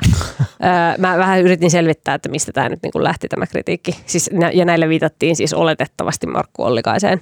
Hän on demokraatin mukaan ollut akateemisen sosialistiseuran puheenjohtaja. Hmm, kuulostaa Ja- ryyppyseuralta. Hän on tota valmistunut ylioppilaaksi vuonna 1971, niin tota, Yleensä jos ihmiset- 70-luvulla... Niin, kyllä sillä on jonkunnäköinen kommunisti ollut. On se. Niin, että Selvä. jos on ollut nuori 70-luvulla, niin, niin mutta no, niin, ö, mutta siis sen haluan vielä niin kuin huomauttaa, että me tässä niin kuin puhutaan tästä Taalaksen puheenvuorosta, niin hän siis niin kuin tosiaan piti tiistaina siellä, siellä tämmöisen avauspuheenvuoron, josta me ei tiedetä, mitä hän on puhunut, vaan siis näistä puheenvuoroista julkaistiin vaan niin kuin nämä kalvot niin sanotusti, ö, tota, mikä huvittaa mua aina tämä sana kalvot, kun niin. on kyse tällaisista niin kuin, tietokoneella tehtävästä asioista, eikä Niin. mistään, niin kuin, mikä se oli, piirtoheitin kalvoista. Ää, Ja, ja hän niin kuin kyllä puhui, niin kuin, tai en siis tiedä puhuiko, mutta iso osa tästä niin kuin kalvoista on tätä niin kuin ilmastonmuutoksen niin kuin maailmanlaajuista tilannetta. Ja just sitä, missä hän on siis tosiaan Sitä samaa doomscrollingia, mitä se on kaikilla niin, siis paljon, paljon käppyröitä, jotka menee niin kuin huonoon suuntaan ja käppyröitä sinne ja tänne ja karttoja ja tällaista. Niin kuin, et, et, et, Et et ei se, se on ollut- varmasti, niin kuin, ei se ollut todellakaan mikään ilmastodedialismin Ei puheenvuoro, eikä, niin kuin, eikä saa sellaista kuvaa syntyä. Sitten tässä oli niin kuin kaksi kalvoa, kaksi PowerPoint-diaa ää, niin kuin Suomesta, ja että mitä Suomessa pitäisi tehdä. Ja se nyt on varmaan se, mitä taas sitten ihmisille jää niin kuin tä- tällaisesta mieleen.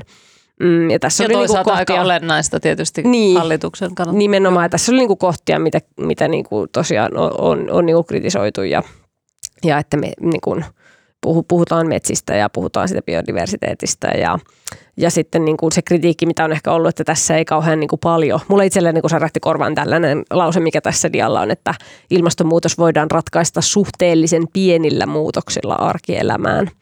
Ää, niin se, siinä, siis voi olla näin, että niinku meidän, meidän elämä ei sillä tavalla, niin kuin, jotenkin elintaso ei hirveästi laske, mutta niin kuin toi, toi kuulostaa vähän siltä, että, kun, niin kuin, että asia ratkeisi sillä, että sammuta valot, kun lähdet huoneesta, niin kuin tällaisella laittele jätteet tyyppisillä joo, niin kuin niin pienillä toimilla. Et niin kuin, ehkä jos itse olisin niin kuin, hänen asemassaan puhumassa ilmastonmuutoksesta hallitukselle, niin ehkä olisin vähän niin kuin sillä tavalla räväkämpi ja en ainakaan niin kuin vähättelisi niin kuin tätä niin kuin toimien merkitystä. Mm. Niin, öö, semmoista oli se. Öö, olikohan mulla vielä joku muu asia?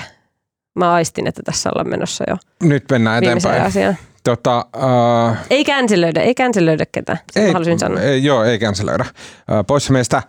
Tota, mm, Okei, okay, viimeinen asia, minkä mä haluan sanoa tähän on se, että uh, siellä Taalaksen dioissa sivulla X oli semmoinen, niin kuin, se oli jostain UEFistä, eli tota, folioparatiisista otettu uh, tota, riskianalyysiarviossa oli, että riski kahden vuoden päästä, että mitä se on, niin kuin, mitkä riskit maailmaa koettelee. Ja siellä oli kaikenlaista niin vaurauden epätasa-arvoa ja bla bla bla. Mutta sitten kun siinä oli riskit kymmenen vuoden päästä, jotka koettelee ihmiskuntaa, niin ne oli kaikki ilmastonmuutos, äh, muutokseen liittyviä, eli suoria ilmastonmuutoksen vaikutuksia. Ja siellä oli niin kuin, äh, sieltä muistaakseni seitsemän, sijalle neljä no, nousi ilmastonmuutoksen maahanmuuttovaikutukset, jotka on, mm. tulee olemaan merkittäviä. Ja sitten äh, nehän, mulle ei aukea se, että miksi perussuomalaiset ei niin kuin, välitä ilmastonmuutoksesta tuonne enempää, koska se on myös heille täysin ydinkysymys tämän niin kuin, Eurooppaan suunta, suuntautuvan maahanmuuton. Ja tiedätkö, mä, mä, siis onhan se ilmastolinja vähän niin kuin muuttunut siitä, että he ei niin kuin enää ole sillä tavalla, he ei, he ei niin kuin kiellä tätä. Ja nyt näyttää siltä, että hallitusneuvottelussa ainakin jostain ydinvoimasta syntyy niin kuin yhtenäinen tämmöinen li- linja. Että niin kuin on, on, onhan sinne hekin niin kuin tullut pitkän matkan. Mut siis kauan. mo- Nyt mo- mennään eteenpäin. Okei. Helsingin Sanomissa julkaistiin, oliko se viime sunnuntaina? En ole ihan varma. Joo. tota, um, internetissä ja viikonpäiviä, niin uh, aivan upea, upea, upea juttu, jonka on yksi, sanotaan meidän eliniän uh, parhaimmista journalisteista kirjoittanut Susanna Rainbot. Uh, jutun otsikko on melko suurella varmuudella. Se liittyy periaatteessa uh, Anneli Auerin oikeudenkäyntiin, tai siis sanotaan Anneli Auerin saamaan ö, ilmeisen väärään tuomioon, joka pohjasi hänen lastensa kertomuksiin, aika mielikuvituksellisiin kertomuksiin seksuaalisesta hyväksikäytöstä, saatanan palvonnasta, eläinten uhraamisesta, verellä 666 maalailusta, kaikesta tällaisesta, joiden sitten um, ainakin osittain tai valtaosin tai lähes pelkästään Detskusta en tiedä niin tarkkaan, mutta että jos isoa roolia tässä Aurin ja hänen entisen miesystävänsä Jens Kukan saamassa lasten hyväksikäyttötuomiossa näytteli nämä lasten kertomukset. Ja tämä kaikki tapahtui vuonna 2011. Jo silloin, kun nämä tota, tapahtumat äh, alkoi tulla ilmi, että tällaista olisi, niin ähm, poliisille ja oikeusviranomaisille äh, sanottiin niin kuin oikeusoppineiden ja oikeuspsykologian ja tämmöisten kannalta, että lasten kertomukset ei välttämättä ole kovin luotettavia. Mutta niiden perusteella kuitenkin Auer tuomittiin, kunnes sitten hyvin shokeraavasti tänä vuonna lapset Nämä Anneli Auer nyt jo ilmeisesti kaikki, tai ainakin osa heistä on jo aikuisia, niin he ovat halunneet perua omat tota, kertomuksensa ja että heitä johdateltiin siihen että he ei missään vaiheessa ole tarkoittanut. Tai että he, on, niin kuin he valehteli siinä, että he oli lapsia mm. ja sano, niin kuin, sano mitä ajattelivat ihmisten haluavan kuulla. Mm. Tämä Susannan juttu käsittelee tätä aihepiiriä, mutta paljon myös Aurin oikeudenkäyntiä laajemmin. Eli siinä käydään hyvin laajasti läpi sitä, että – Miten helposti tämmöistä epäluotettavaa todistusaineistoa tulee oikeudenkäynteihin näiden asiantuntijalausuntojen muodossa? Ja sitten, että mikä rooli näillä asiantuntijoilla on suomalaisissa oikeuden, oikeussaleissa, koska heille annetaan tie, tavallaan syystä ja ymmärrettävästi, mutta että esimerkiksi lääkärin tapaiset ihmiset, niin heidän auktoriteettinsa oikeussaleissa on aika vankkumaton, koska kukaan tuomari ei ymmärrä lääketieteestä yhtään mitään. Ja se niin luovutetaan se päätäntävalta sinne.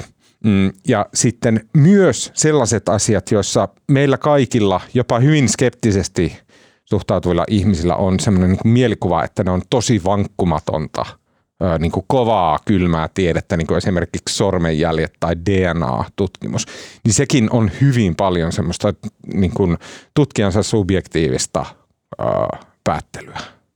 Salla, sä olit tuottamassa tätä juttua Mm, jatka sä, kerro mikä, mikä sulla, niin kun, kun näitä ruvettiin käymään, ja puhutaan niistä esimerkkeistä kohta, mutta kun näitä ruvettiin käymään läpi, niin en tiedä, mikä fiilis sulla tuli suomalaisesta oikeuslaitoksesta?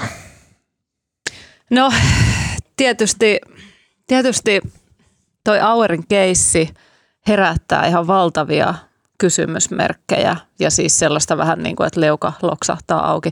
Ehkä korostetaan, että mehän emme tiedä nyt sit miten käy. Siinä on haettu purkua tälle tuomiolle, kun nämä lapset on täysi-ikäistyneet ja, ja sit muuttaneet peruneet nämä kertomuksensa ja nyt sitten miten, miten korkea oikeus suhtautuu, me emme tiedä, siitä tulee jossain vaiheessa ratkaisu. Mutta, mutta tavallaan se, tietenkin se ajatus, mäkin kävin tuossa just pa- passihakemukseen jättämässä sormenjälkiä. Mietin oikein, kun laitoin sormea siihen laitteeseen, että no niin, että onko tämä nyt sitten varma matchi sitten jossain, kun jää jostain kiinni.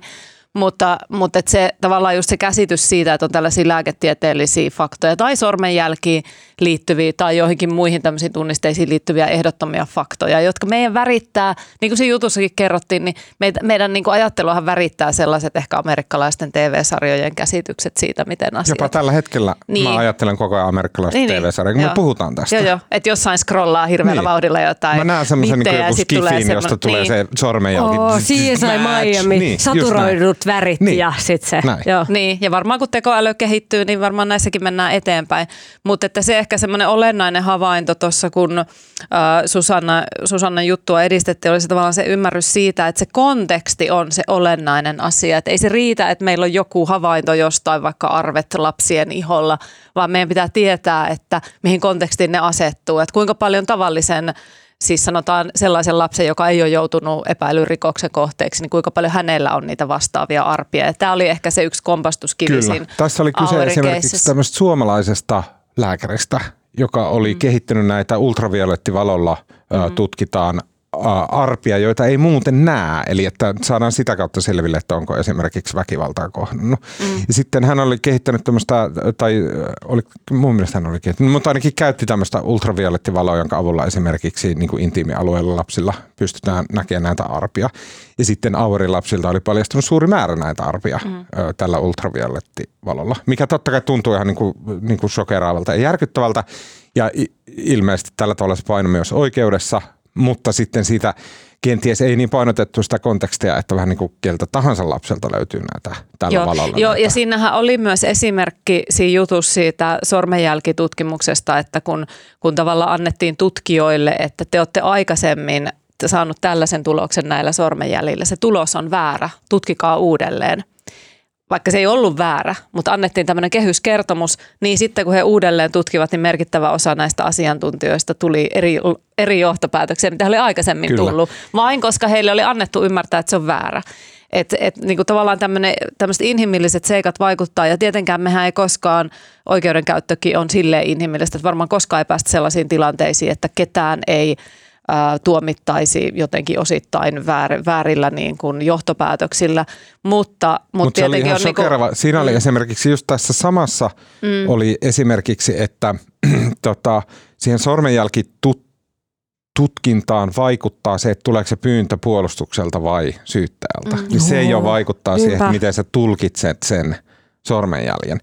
Mä luin itse asiassa, tämä sama aihepiiri on käyty tosi paljon läpi Jenkeissä, luin pari Jenkki juttua samasta aiheesta ja siellä oli myös tämmöinen niin kuin ihan mielenkiintoinen, että kun on näytetty ö, tota, valokuvaa asiantuntijalle, että onko tämä reisiluu, niin kenen reisiluu se on.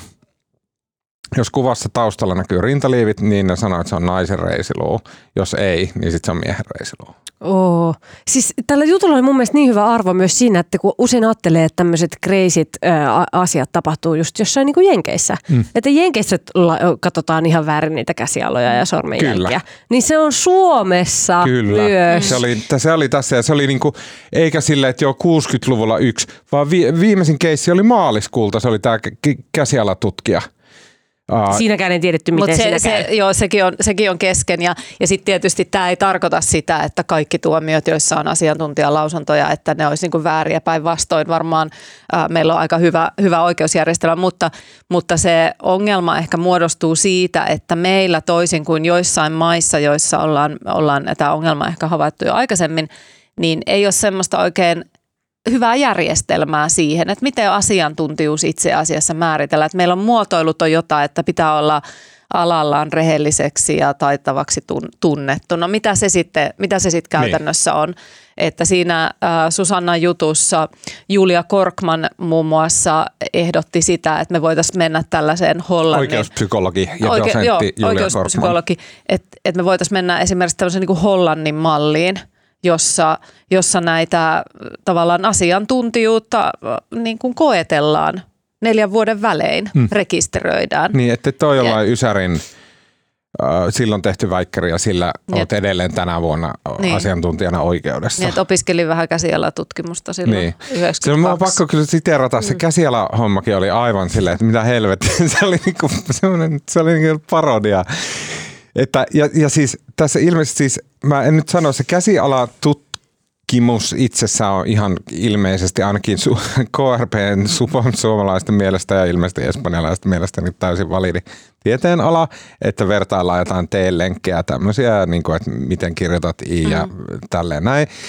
Suomessa oli siis maaliskuussa tapaus, missä tämmöinen arvokas siitoskoira, niin tota, mm, oli tämmöinen niin kuin et tutkimus, että siepattiinko se. Ja tämä sieppaus olisi tapahtunut sillä tavalla, että avioeroyhteydessä tämä niin kuin, äh, eron naisosapuoli niin olisi väärentänyt tämän miesosapuolen suostumuksen siihen, että se koira jää ja tota, hänelle.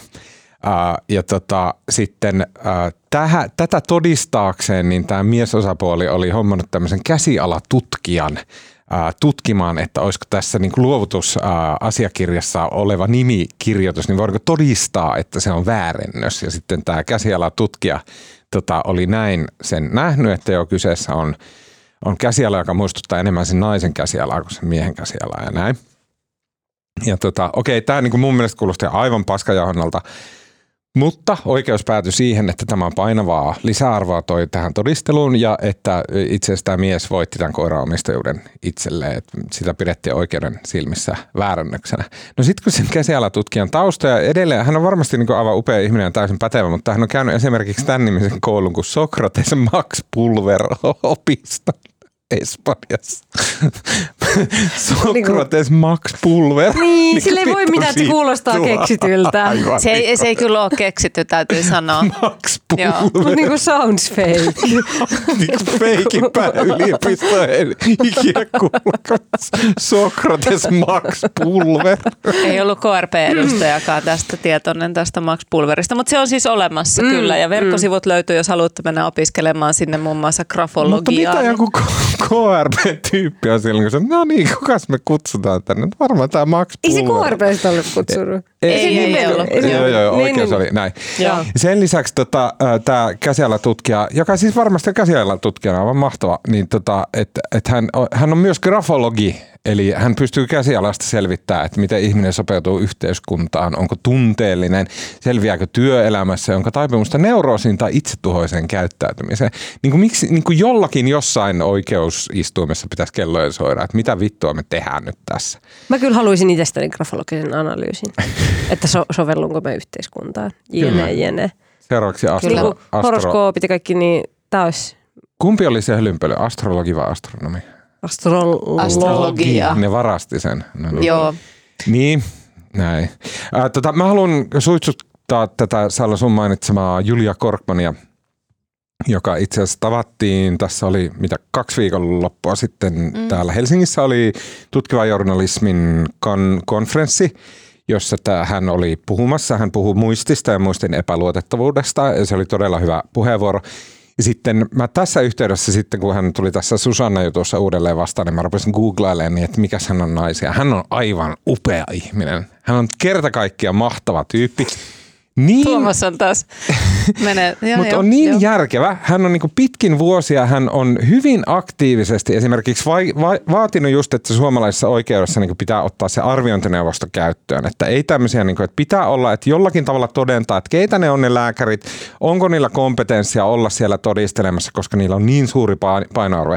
Hän tiedätkö, kirjoittelee sinne sun tänne mielipidekirjoituksia, niin ajaa tätä asiaa.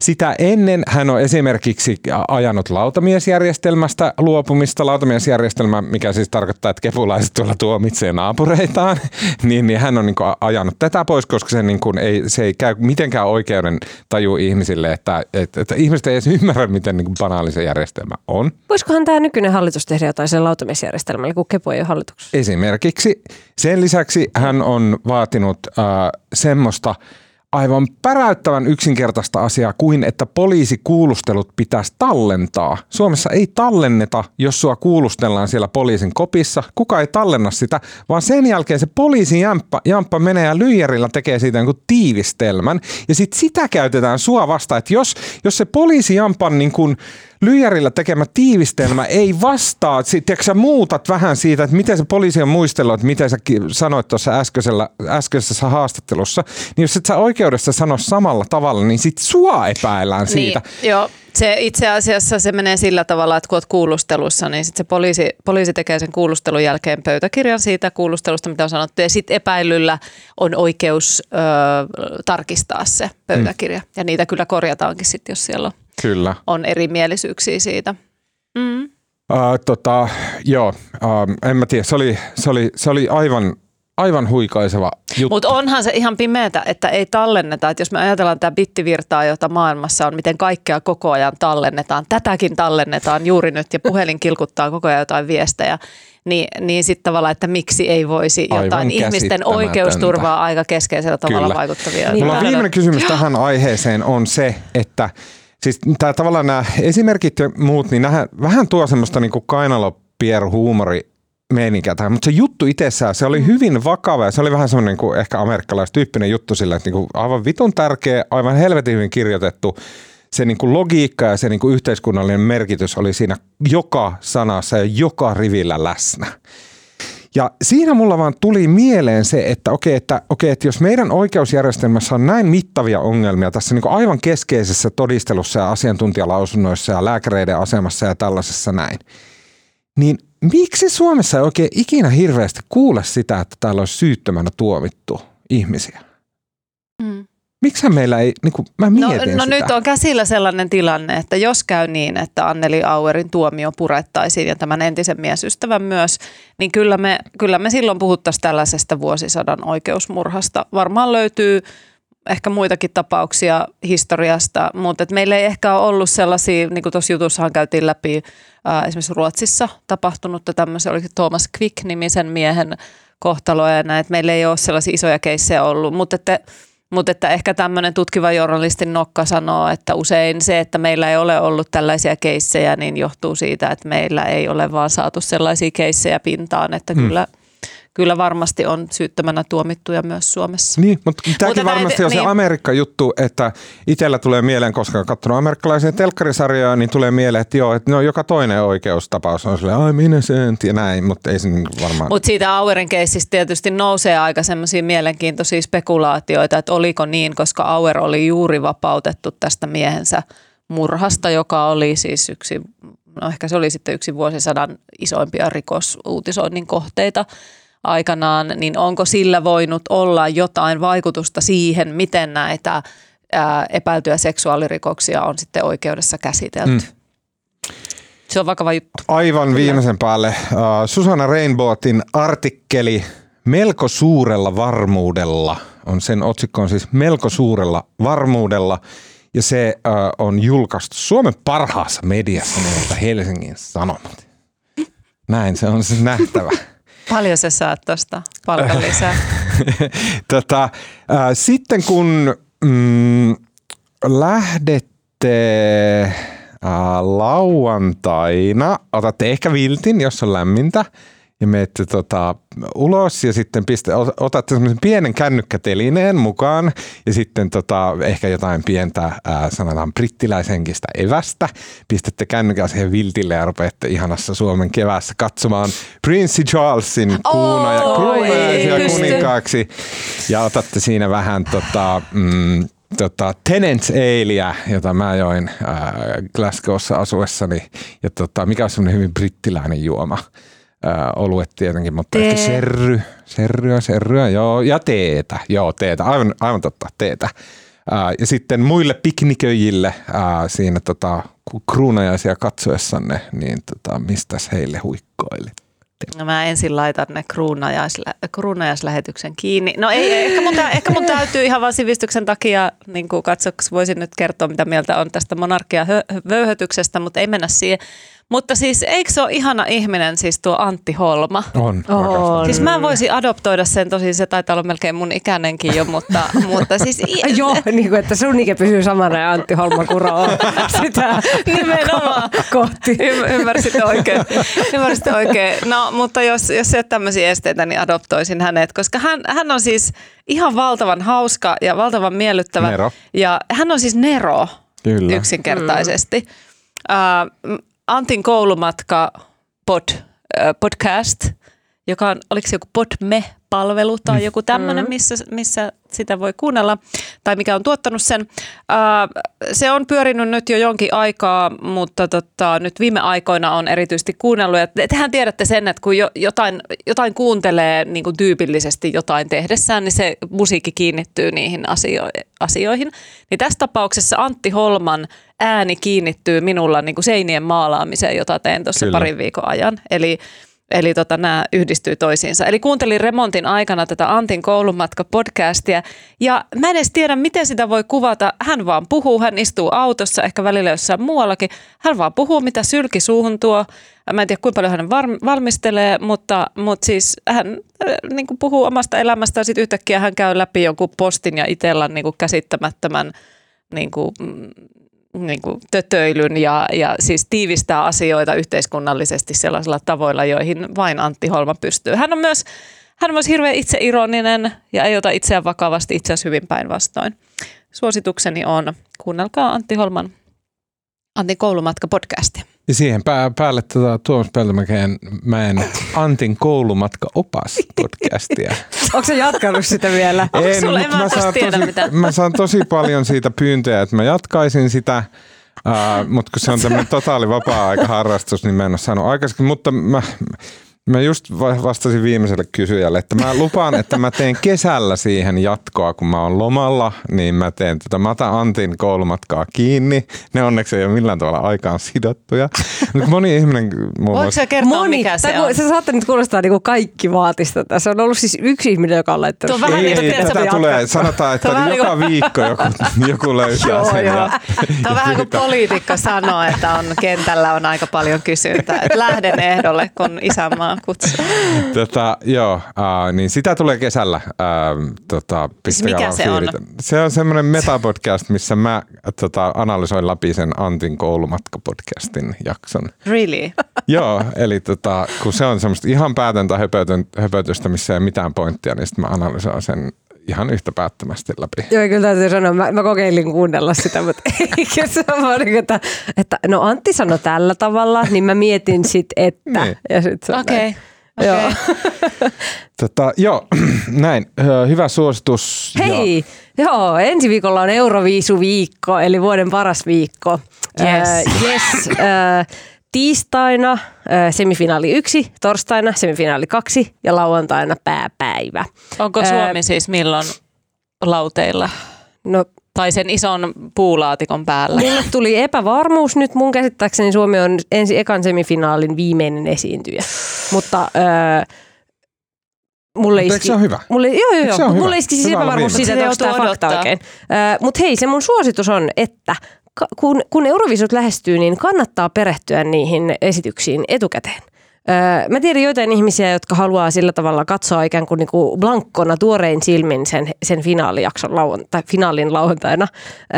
Mutta se ei ole mun mielestä yhtään paras tapa katsoa Euroviisuja, vaan paras tapa on nimenomaan upota siihen niin kuin mahdollisimman syvälle niin paljon kuin ehtii ennen Euroviisuja, niihin kaikkiin eri esityksiin. Öm, ja niin kuin jotenkin katsoa ne vaikka läpi siis niin kuin edes kerran jokaisen, niin tietää vähän mitä on tulossa. Katsoa ne Mä epäilen, semifinaalit. Anni, että sä pidät tostakin jotain Exceliä. Tai kuulostaa just siltä. Katsoa ne semifinaalit vähintään, että saa vähän esimakua, niin se on paljon parempi se finaalikokemus. Mulla oli kerran semmoinen Euroviisukevät, että, että mun kaverit oli niinku ihan järjetön Euroviisufani. Se nykyään juontaa Tanskan Ylelle jotain Euroviisuohjelmia ja kaikkea. Että Se on niinku näin, tämän tason Euroviisufani. Niin me katsottiin siis kaikki niin kuin maiden omat finaalit. Me katsottiin niin kuin Ruotsi, Tanska, Norja, kaikki Suomen finaalit. Wow. Sitten me katsottiin Romaniankin kansallinen Wow. finaali. Ja se oli niin kuin, Wow. sitten kun me oltiin koko kevät eletty sitä, niin hitto miten hieno oli se Mi- Miksi sä et ole finaalipäivä. meidän Euroviisu-toimittaja? Varmaan sen takia, koska ihana Juuso Määttänen on, mutta se voisit olla ehdottomasti Niin. kakkos Euroviisu-toimittaja. Joo, joo, Upeata. kiinnostelee. Eli sun joo. suositus oli, että perehtykää. Katsokaa kaikki Euroviisu-esitykset läpi tai vähintään semifinaalit. Just näin. Tota, mä haluun, mulla on kaksi, jotka molemmat on vanhoja, mutta ootteko nähnyt semmoisen leffan kuin Annihilation, joka on yllättävän vaikea sana englanniksi lausia, lausua. Annihilation, Annihilation, jossa on tämä tota, mm, Star Wars-näyttelijä pääosassa tämä nainen. Ää, tota, anywho, se perustuu samanimiseen kirjaan, jonka on kirjoittanut Jeff Vandermeer, ää, osa tämmöistä Southern Reach-trilogiaa. Ja mm, mä hyvin, hyvin harvoin kuuntelen fiktiota, mutta olen kuunnellut sitä. Ja se on toiminut yllättävän hyvin. Se on yllättävän jännittävää ja pelottavaa. Se on siis niin kuin melkein kauhua. Ja Annihilation kertoo semmoista niin kuin Are Xstä, jota tämmönen, joka on tämmöinen niin mystinen alue, johon on perustettu Southern Reach-niminen organisaatio tutkimaan sitä. Ja se on siis, se on, se on tosi sille niin kuin kierrolla tavalla se niin kuin, sillä, siinä niin kuin käsitellään luontosuhdetta ja, ja semmoista, kun sinne menee sinne Area X, joka on siis semmoinen aidattu, tai siis semmoinen alue Amerikassa, sinne mennään, niin siellä luonto käyttäytyy eri lailla ja se niin kuin, tota, mä en voi spoilata hirveän paljon, mutta se mysteeri on siinä, että niin kuin mitä, mitä tämä mystinen entiteetti siellä tekee luonnolle ja mitä se tekee ihmisille osana luontoa. Tota, Mutta miten mä päädyin tähän oli se, että mä katsoin kolmatta kertaa putkeen mun lempisarjan ja sitten kysyin ChatGPTltä, että miten mä saan samaa meininkiä lisää kuin tässä mun lempisarjassa. Ja. ChatGPT suositteli, että tää Ihan Annihilation. todella. Joo, tai lue tää. Mm. Ja tota, mun lempisarja oli True Detective Season 1, kolmas kerta, kun mä katsoin sen. Vitsi, se on edelleen vaan niin käsittämättömän hieno ja hyvä. Oletteko te nähnyt sen? E- Ei. E, e, e, en. Se on paras TV-sarja, mitä on ikinä tehty. Se on niin mystisen, törkeän, upean, hieno ja hyvä. Katsokaa se. Kyllä. True Detective Season 1. Matthew McConaughey. Erittäin kova. Siinä kaikki äh, tältä erää. Kiitos Salla Vuorikoski. Kiitos. Kiitos Anni Keskiekkilä. Kiitos. Äänenkuva ja kaiken muun mahtavan meille tekee tällä viikolla Janne Elkki. Uh, mun nimi on Tuomas Peltomäki ja tota, nyt meni muuten pitkälle. Tota, Lipsahti. missä vaiheessa se venää? No se oli siinä Hall Taalas ja Niin. Ja Neljä. vähän myös se, se Marin. niin vähän, li, vähän pitkään sitäkin Lautasesta. vatuloitiin. Se aina Ensi lähtee. viikolla nimittäin on luvassa uutisraportti historian lyhin jakso. Onko? 30 minuuttia. Onko noin? Tähän tähdätään. Eli tulkaapa ensi viikolla kuuntelemaan sitä.